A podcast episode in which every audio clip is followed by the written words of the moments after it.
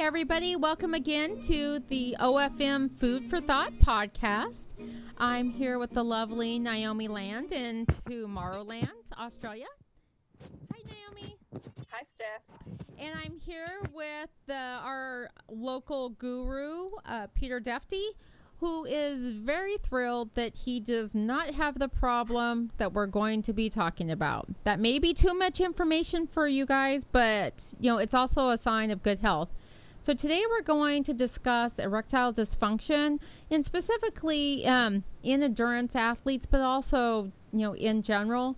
There's an outside article about will endurance training hurt my sex life, and in the article they talk about a research study that uh, that was done at the in the journal Ender, of endocrinology that says you know yeah if you have a high volume of training endurance training will hurt your sex life, but we beg to differ. We think that, you know, the study does not take into account the nutrition that that person is receiving or and uh, and the nutrient timing and they're basically what we're saying is they're not following the OFM program and it makes a big difference in in how your body operates. So Peter, if you can talk a little bit about what's happening to vascular tissues and also um, the hormones that's causing these athletes to have a problem.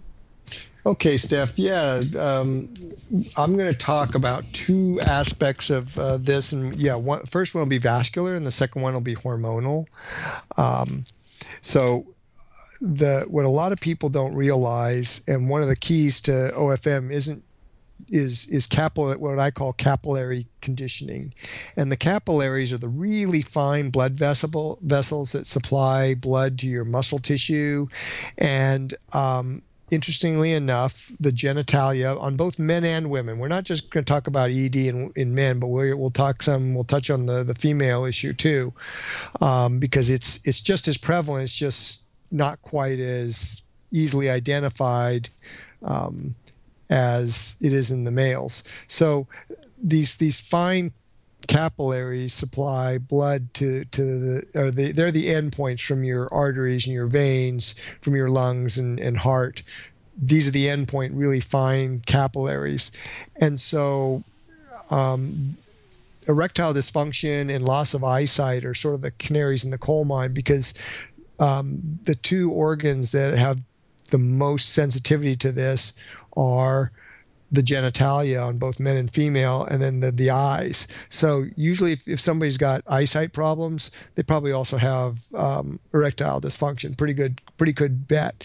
And so a couple of couple of factors here are the way you train uh, if you're training hard and fast all the time, you're not going to um, increase that blood flow and you're going to create a lot of type 1 fast twitch muscle, which doesn't promote the adaptive stress necessary to promote the growth of these fine capillaries all through your body.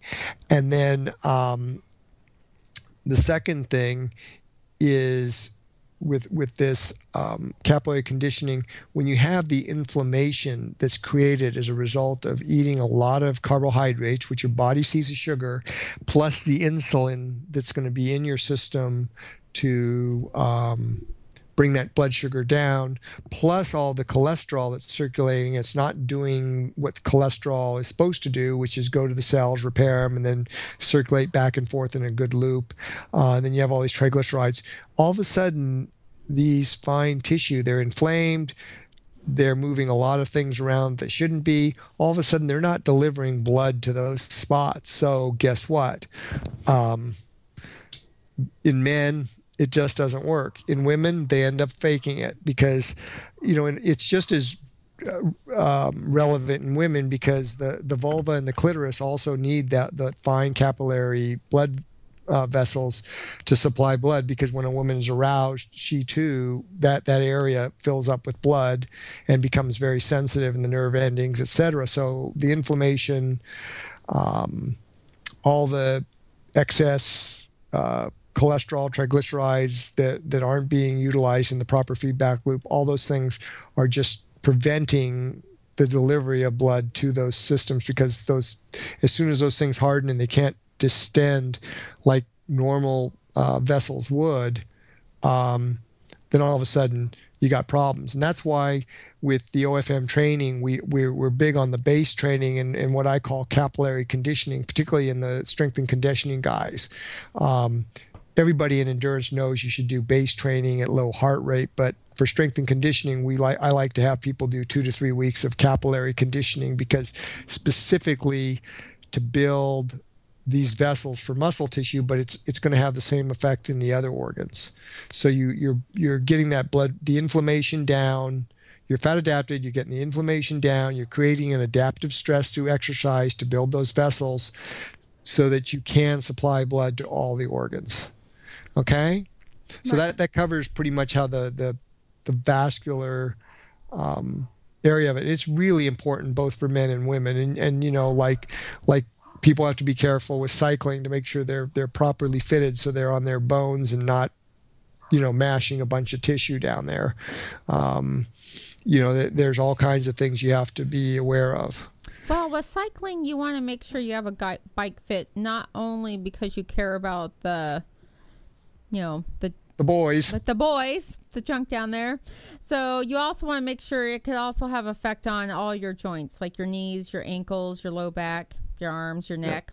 So, as a bike fitter, that's pretty important all around, not just you may think that you only care about the junk, but there's other p- factors involved. So, yeah. Aside from that, onto the, the sorry, Peter, go on. Yeah, yeah. So I can't stress enough how how important this this be getting fat adapted, and then once you're fat adapted from a nutritional physiological standpoint, then really pushing that aerobic conditioning for this for this getting your your cardiovascular system especially those fine capillaries con- conditioned because um, when you when you get the inflammation the arterial distensibility so your arteries your veins your capillaries that that word distensibility means it can't they can't open up and swell is to to move more blood through them when they're inflamed they stay constricted and that's why you see people have blood pressure issues and all that sort of thing. So you want to get that those those capillaries nice and supple. So whether you're lifting weights or putting the hammer down in a breakaway or doing 400 repeats on a track or you're getting sexually aroused, the blood can get where it needs to go. So that's that's where we are with that. So I guess um, we want to move on to the hormonal issues.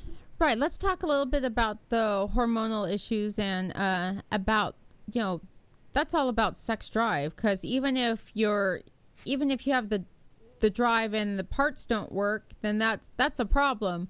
But it's also a problem if you don't even have the drive and that's all with your hormones. Yeah yeah. Naomi any yeah. questions? And well i think you need to talk about also why people have these problems and um, and how they can overcome the problems because sometimes it's good to know um, you know why the problems are there or start but it's also good to know how we can address the problems. Okay yeah so um, the, you know the reason we really focus on getting a, a fat based diet isn't just to make that physiological shift to burning fat but because fats and cholesterols are your building blocks for your hormones. And they're also the building blocks for your cell walls. I mean, they're so critical. Carbohydrates for human nutrition is a non essential macronutrient. And I know a lot of people argue with me on that, but when you look at the hard research, it's a non essential macronutrient. Proteins and fats, uh, including cholesterols, are are vitally important to human health, and and the hormones in particular are are made from the building blocks of cholesterol. So. Um, why we call this OFM is optimal fat metabolism. It's not just about getting your body to burn fat for fuel, but it's also getting your body to metabolize fat for all the, the nutrient and metabolic richness it is to, to get your body on that other level where you're going to reach your human potential for health and fitness. Okay, and that's going to what's going to drive athletic performance. So it's a precursor wanna, to your hormones, your sex that's hormones. correct. That's correct. Your, your your your your fat your fats and cholesterols are are your hormones are made from those. So you need to have those building blocks readily available so they can get broken down in your stomach and gut, sent to the liver, the kidneys, the pancreas, and repackaged as the hormones you need. Okay, so when you do when you get fat adapted, you, you your your body's working in the metabolic way that it's meant to. It's burning fat for fuel again because that's what we're meant to burn aerobically. When you're eating a lot of carbohydrates, there's a couple of problems we'll identify here. And the first one is A, concentrated forms of carbohydrates are pretty much devoid of any real bioavailable nutrition. Um, so you're not getting the fat soluble um, vitamins, the vitamin K2, the vitamin A, and and is as a side note, vitamin A is vitamin A. It's it's it's animal or bacterially derived. Carotene is not vitamin A. Your body can convert it, but I will argue that for an athlete who's serious, the conversion rate is too slow.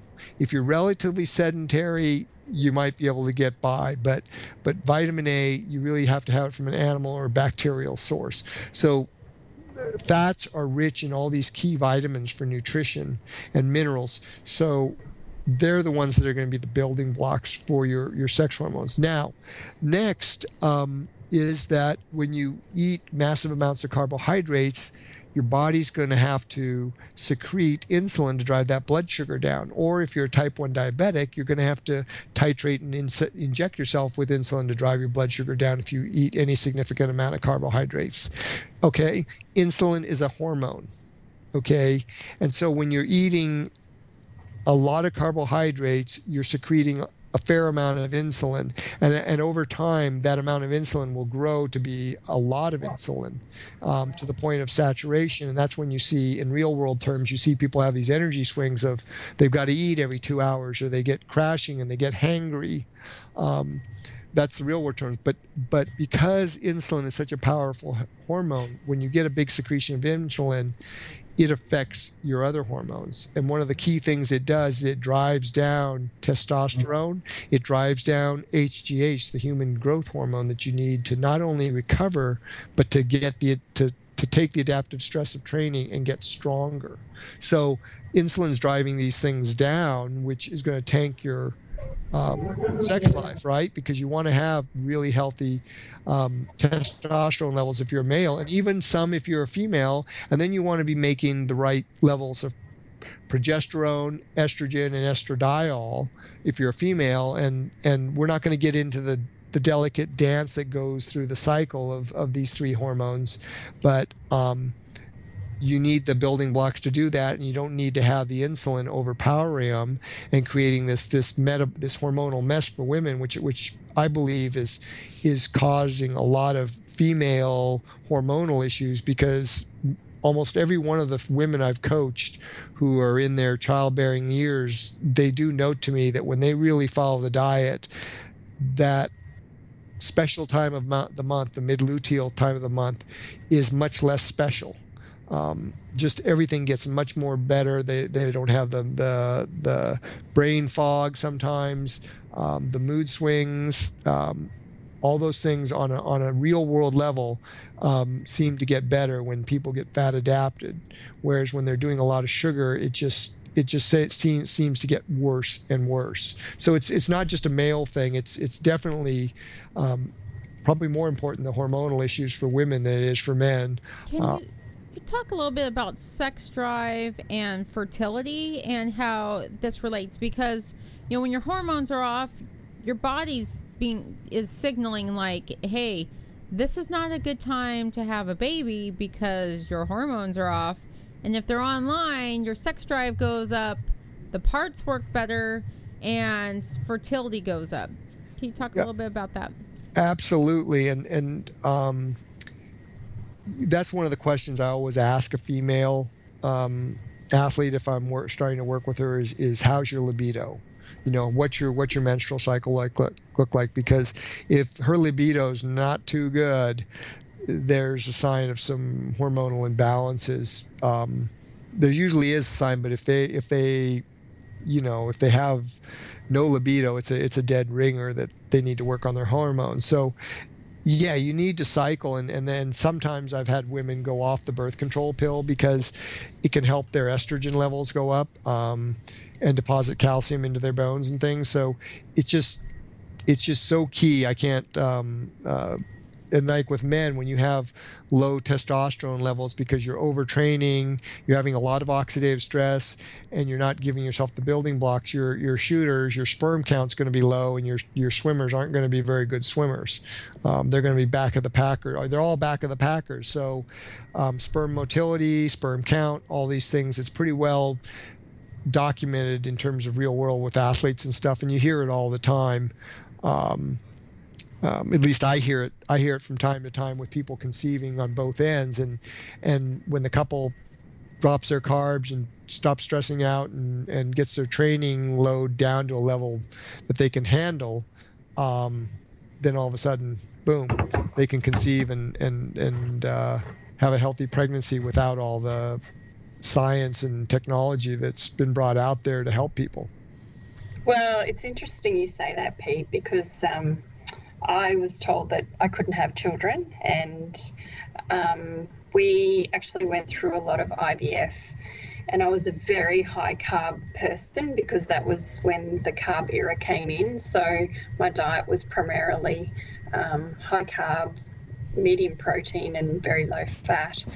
And um, after the doctors pretty much told us that we were wasting our time and money after four or five IVF treatments, I um, just changed my diet and not on purpose, just because I'd done some research and I wanted to become healthy and a better athlete. Um, I'd signed up for the Ironman and I was, um, so I was eating a very high fat diet, medium protein and lower carb. And on my high intensity. I was doing all the things the doctors told me not to do. So, hugely long rides, um, two hour runs. I actually found that um, I was pregnant. After a two hour run, I became sick, um, had a tummy bug actually, and went to the hospital and they told me that I was pregnant, and I totally did not believe them at the time. I had to get an ultrasound just to um, to prove them.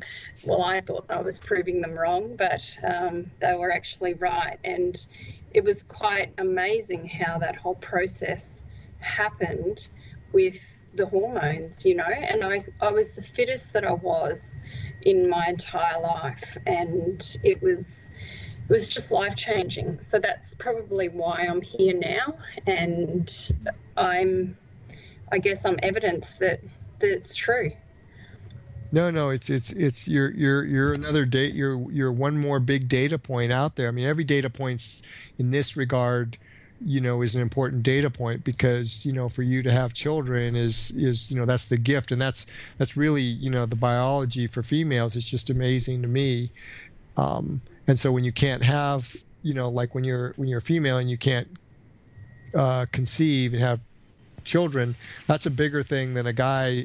That's a bigger thing than a guy not being able to get it up. Hey, um, even Yeah, though right. even though I mean the guy's pretty miserable, and for him that's that's the end of the world. But it's really not the end of the world, except if you're a guy, it is right.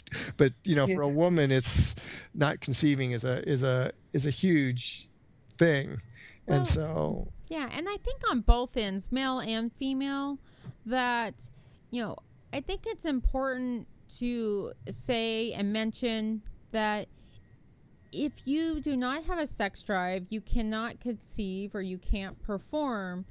That's a big deal for other issues that are going on in your body. That's not a, a small thing.